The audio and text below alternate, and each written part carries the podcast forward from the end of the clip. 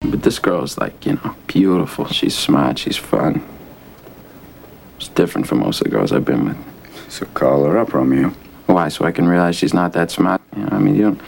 This girl's like perfect right now. I don't want to ruin that. Maybe you're perfect right now. Maybe you don't want to ruin that. But I think that's a super philosophy, Will. That way you can go through your entire life without ever having to really know anybody. And that's from Good Will Hunting. And are there any what we call defense mechanisms that you might have that keep you from pursuing your goal? Whether you think, oh my gosh, she's so ideal, but you know, I love my image of her, and if I get to know her, I'm going to be crushed. She's going to let me down. I'm always let down. And so he defends against that feeling that he's going to be let down by not meeting her. But there might be something deeper going on that maybe he feels that he's not good enough and he'll be exposed if he meets her. So, you know, when you go through therapy, or even if you journal or do some good introspective work, many times you or any of us will come across patterns in our life that have gotten in our way, that don't help us enjoy our life. They're those defenses, the things we guard against. Usually we do them protectively because, you know, maybe in our childhood or earlier on, we needed a coping strategy of not being let down once more or not letting people see too deep into us because they will be critical, which we have learned to guard against. And sometimes those don't serve us well. Those old coping strategies can mess up relationship after relationship. And it's a good thing to tune into them, not to beat yourself up, but to have some self empathy and to figure out maybe what's going on and figure out maybe some better ways of managing your own emotional life so that you can enjoy your life better, make some changes. I'm Dr. Ellen Kenner. My show is The Rational Basis of Happiness, and my number is toll free 1 877 Dr. Kenner, D R K E N N E R. I'm a clinical psychologist here to take your calls and questions. And even though it's not therapy, it's an opportunity to get some tips that uh, maybe you'll explore therapy or maybe not. Maybe you will read some good self help books or maybe just think about something a little differently that puts your life on that better track. And right now, I want to welcome to the phones Christopher. Christopher, you have a question on people lying and what makes people lie and slander someone. What's going on? Okay, the problem is over now, but I mean, it sort of left some negative feedback you know, and um somebody lied about you. Yes, they. I've I've known this person for about five years, or thought I I knew him. Yeah. You know, he he befriended me and everything, and I, I mean, it was it was a relationship in the beginning. Okay. You you know, and then uh then we wound up falling out, but we we didn't meet. You know, we weren't really intimate for a long time, but then we fell out. But then I, you know, I'm a mature person, so I tried to remain friends with this person and everything. Yeah. And you know, he started over over a period of time saying negative things to me and you to know, you about you. Yeah, to me and and about me. So to and, other people also. Exactly and you know nothing I could do is right. Yeah. And uh, you know he started. You know, people would tell me that he would uh, to try to distort my image to people behind my back, and you know, and uh, then what happened was, you know, he he was evicted and everything, so.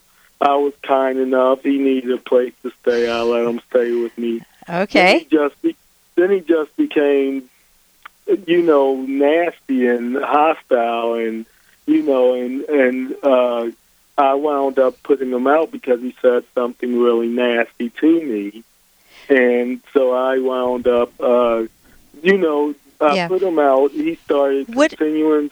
Chris, I'm sorry. Yeah, no. What I'm hearing is that you, the what you've been through, the pain that you've been through, that you had a relationship with this fellow, and then he uh, you tried to stay friends with him and you heard him gossiping about you or spreading rumors about you. Rumors are untrue. And you it sometimes he said that you could do nothing right and distorting your image. And then he, he fell on bad times. You let him back into your house and he escalated instead of thanking you instead of apologizing he escalated so what what is your question what would you like some help with? Well, my question is, why would somebody want to? Okay, I'm gonna just narrow it all down. Why would somebody? You know, I thought he was. My my uh, conclusion was I thought he was very jealous of me, but I didn't okay. know that at the time. Yeah. And because you know, he would say negative things for no apparent reason. Okay, so you why. came you came face to face with, you know, I'll, I'll take your let's take what you experienced firsthand many times if you have good aspects about yourself if you do handle things maturely if you kind if you are a decent or upstanding or a, a, a relatively nice person or um, mm-hmm. then there are people in your life who are not quite that way and right. it, sometimes it's a sibling sometimes it's even a parent who's envious of their child because the child is making better choices or progressing further and so people who are envious. Uh, and you know, everybody occasionally will feel jealousy or envy. Sometimes they're used interchangeably. Sometimes I make a little distinction between them. Um, but th- sometimes jealousy is okay, and I'm mm-hmm. going, but not the type he had. It, assuming that's true. This is the okay jealousy. If I see uh, let's say somebody played the piano really well, and I say, "Oh, I wish I I'm so jealous of you. I wish I could play like that." Do I sound mm-hmm. like I'm going after them? No. No, that sounds like a compliment, right? Exactly, it does. Okay, and, and go ahead. And see, the, the way this ended out was, and how I figured out it was jealousy, is because he was hanging on to every word that I would say and then he then he the last thing he did was try to slander my name to my family. He tried, and he didn't even know my family, you know. Yeah. And he never even met. He knew that I had a brother that I didn't get along with, and okay, here's you know, when you share an intimacy with someone, this happens with couples who get divorced or break up, or partners, any partners, or even close friends. That some you share. It's sometimes when you let a friend into your life and they you share some of your inner world with them. You know who you like, who you don't like, what your real mm-hmm. feelings are.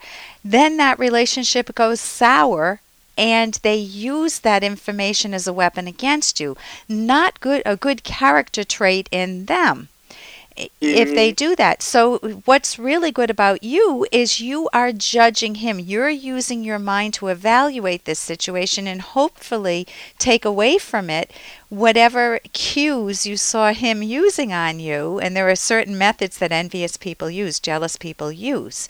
Not the good Mhm. not the good jealousy where it's really admiration but a jealousy that says i want to take this away from you. I'm jealous of you or i'm envious of you and i want to take it away from you.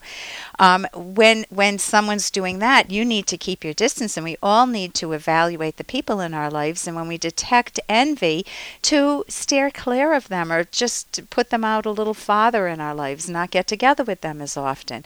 So here are the basic. Let me just tell you because I know we need to wrap up. The basic me- methods that the envious people use.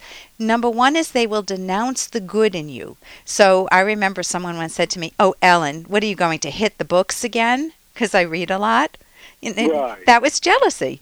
And I thought, oh, that didn't feel very good. You know, when my husband would say something, it's like, oh, what book are you reading? It's more admiration.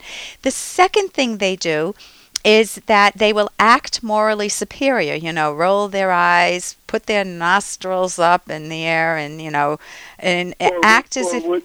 Or would Yeah. they be quiet, or would they Right. be silent when they're around you? They can be silent, so you can't read their mind, and uh, they can try to induce guilt or self doubt in you. You don't know what you're talking about. They try to control you. They, he- They try to destroy Right. you. They try to make them look better. They might take th- themselves look better. They might take something minor that they did and compare it to something good you did and make themselves look superior or pick someone else who did something that you did that is better than you and try to always always that cutting edge, always putting you down. And the best thing you can do is what you did. You evicted him and learn from it. The lesson not to take from it, Christopher, is that all mm. people are like that.